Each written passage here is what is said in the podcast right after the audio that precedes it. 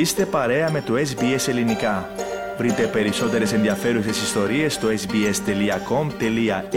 κάθετος Greek. Ραδιοφωνία SBS, ελληνικό πρόγραμμα φίλες και φίλοι. Στο μικρόφωνο μαζί σας είναι ο Θέμης Καλός. Συνεχίζουμε τώρα με την τακτική ανταπόκρισή μας από την πόλη του Χόμπαρτ. Στην άλλη άκρη της τηλεφωνικής μας γραμμής είναι ο συνεργάτης μας Σωτήρης Καλογερόπουλος. Σωτήρη, εν πρώτης καλησπέρα, ευχαριστούμε που είσαι μαζί μας. Καλησπέρα σε ένα Θέμη και σε όλους τους ακροατές μας σε κάθε γωνία της Αυστραλίας. Να ξεκινήσουμε Σωτήρη με νέα από τον παρικιακό χώρο εφόσον υπάρχουν.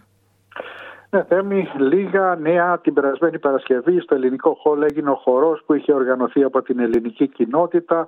Τα περισσότερα άτομα της ορχήστρας ήταν από την Ελλάδα μαζί με τους τραγουδιστές, τον Βασίλη Μπατή και τη Μαρία Ιωαννίδου. Όσοι βρέθηκαν στο χώρο πέρασαν μια πάρα πολύ ωραία βραδιά με καλή μουσική και πολύ κέφι. Μεθαύριο Πέμπτη θα δοθεί το τελευταίο γεύμα του 2022 από την ελληνική πρόνοια. Σε αυτά τα γεύματα που γίνονται κάθε δεύτερη Πέμπτη συγκεντρώνονται κατά το πλήστον ηλικιωμένοι και περνούν όμορφα το απόγευμά τους με φαγητό, γλυκίσματα και καφέ.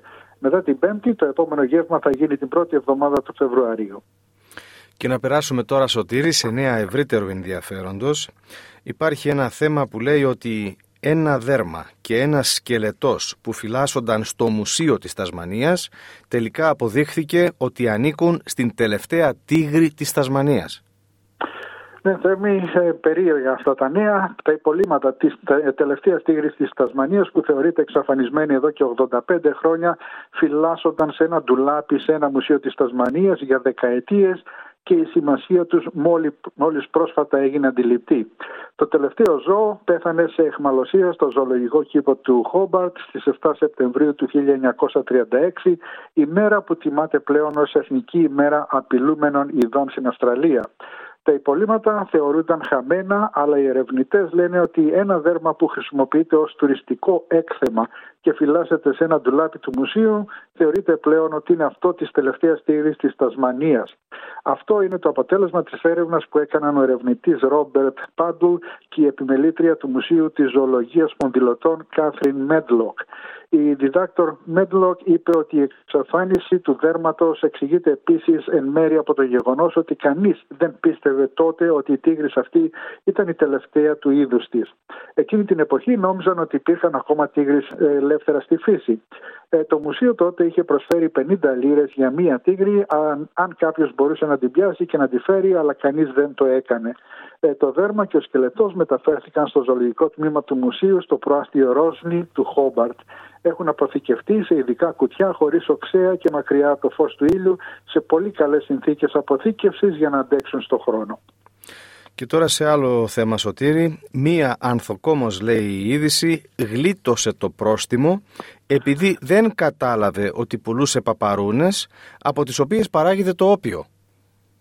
Ναι, Θέμη, μία ανθοκόμος από την Τασμανία, η Κέιτ Ντίξον, η οποία διαχειρίζεται μια εμπορική επιχείρηση λουλουδιών στην παραλία Κλίφτον, περίπου 25 χιλιόμετρα νότια του Χόμπαρτ, είπε ότι στις αρχές του Νοεμβρίου έλαβε μία κλίση από τις αρχές αφού είδαν μία φωτογραφία με τις όμορφες ροζ παπαρούνες της στο Instagram. Έλαβε ένα email και με την πρώτη ματιά νόμιζε ότι ήταν απάτη γιατί δεν είχε ιδέα ότι οι παπαρούνες που καλλιεργούσε ήταν παράνομες. Αξιωματικοί από το Τμήμα Φυσικών Πόρων και Περιβάλλοντος πήραν δείγματα από τα λουλούδια και τα πήγαν στο Πανεπιστήμιο της Τασμανίας όπου διαπίστωσαν ότι ήταν δύο απογορευμένα είδη παπαρούνες από τα οποία παράγεται το όπιο.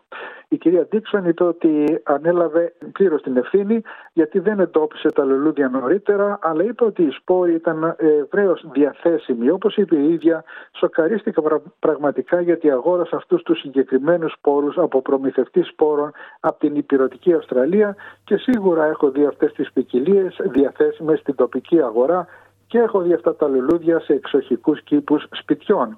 Το Τμήμα Φυσικών Πόρων και Περιβάλλοντος δήλωσε ότι αφαίρεσε 50 φυτά από την ιδιοκτησία της κυρίας Δίξον.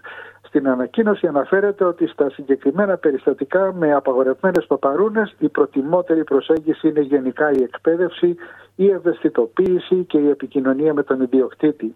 Η Τασμανία, να προσθέσουμε, είναι ο μεγαλύτερος παραγωγός αλκαλοειδούς παπαρούνα στον κόσμο και καλύπτει σχεδόν το ίμιση της παγκόσμιας ζήτησης. Οι καλλιέργειες παρακολουθούνται αυστηρά, αλλά υπάρχουν συχνές αναφορές για άτομα που αρρωσταίνουν μετά την κατανάλωση τσαγιού παπαρούνας. Και τέλος για σήμερα θα μας μιλήσει Σωτήρη για ένα θέμα που λέει πως το σπασμένο εντός εισαγωγικών σύστημα φροντίδας της άγριας ζωής της Τασμανίας και η έλλειψη φροντιστών βρίσκονται πίσω από την ταλαιπωρία άρρωστων, τραυματισμένων ή και ορφανών ζώων. Ακριβώς έτσι. Θέμη, πέρσι η κυβέρνηση της Τασμανίας συνεργάστηκε με την Υπηρεσία Πληροφόρησης, Διάσωσης και Εκπαίδευσης για την Άγρια Ζωή της Νέας Νότιας Ουαλίας που λέγεται WIRES ε, και συνεργάστηκε για να αναθέτει τραυματισμένα και ορφανά άγρια ζώα σε φροντιστές. Τα τραυματισμένα άγρια ζώα μεταφέρονται στο καταφύγιο, καταφύγιο ε, αγρίων ζώων στο Μπόνορονγκ, στο Μπράιτον, βόρεια του Χόμπαρτ και μόλις καθαριστούν τα τραύματα, η Wires επικοινωνεί με ένα φροντιστή για να αναλάβει και να βοηθήσει το ζώο να αποθεραπευτεί. Ωστόσο δεν υπάρχουν αρκετοί φροντιστές για να αντιμετωπίσουν τη ζήτηση. Η Τζέσικα Οκόνορ, διευθύντρια του Κέντρου Αποκατάστασης Άγρια Ζωής, Καναμαλούκα, βόρεια του Λόνσεστον, είπε ότι οι καταπονημένοι φροντιστές δέχονται πίεση να πάρουν περισσότερα άγρια ζώα, μερικές φορές από μεγάλες αποστάσεις από τα σπίτια τους. Και συμπλήρωσε, αν κανείς δεν δεχτεί το τηλεφώνημα ή το μήνυμα στην εφαρμογή, τότε το ζώο θα υποστεί ευθανασία. Βλέπουμε πολύ περισσότερα άγρια ζώα να έρχονται από φροντιστές που έχουν πάρα πολλά ζώα στη φροντίδα τους και δεν μπορούν να τα απεξέλθουν και είναι συχνά υποσυτισμένα και λιποβαρή ή αφιδατωμένα ή απλώ διατηρούνται σε συνθήκες που δεν είναι ιδανικές. Επίσης είπε ότι τα άγρια ζώα παραμένουν πολύ καιρό σε, με ανειδίκευτους ανθρώπους. Έχουν δει άτομα να έρχονται με δάκρυα στα μάτια επειδή ένα ζώο υπέφερε στη φροντίδα τους και δεν ήξεραν τι να κάνουν. Μέχρι να έρθουν τα ζώα στο κέντρο συχνά υποβάλλονται σε ευθανασία.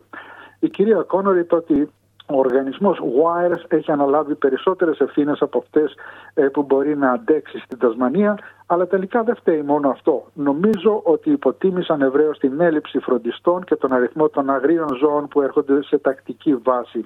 Είναι ένα πραγματικά σπασμένο σύστημα που δεν είναι συνεκτικό και δεν λειτουργεί. Η πολιτική κυβέρνηση πρέπει να επέμβει.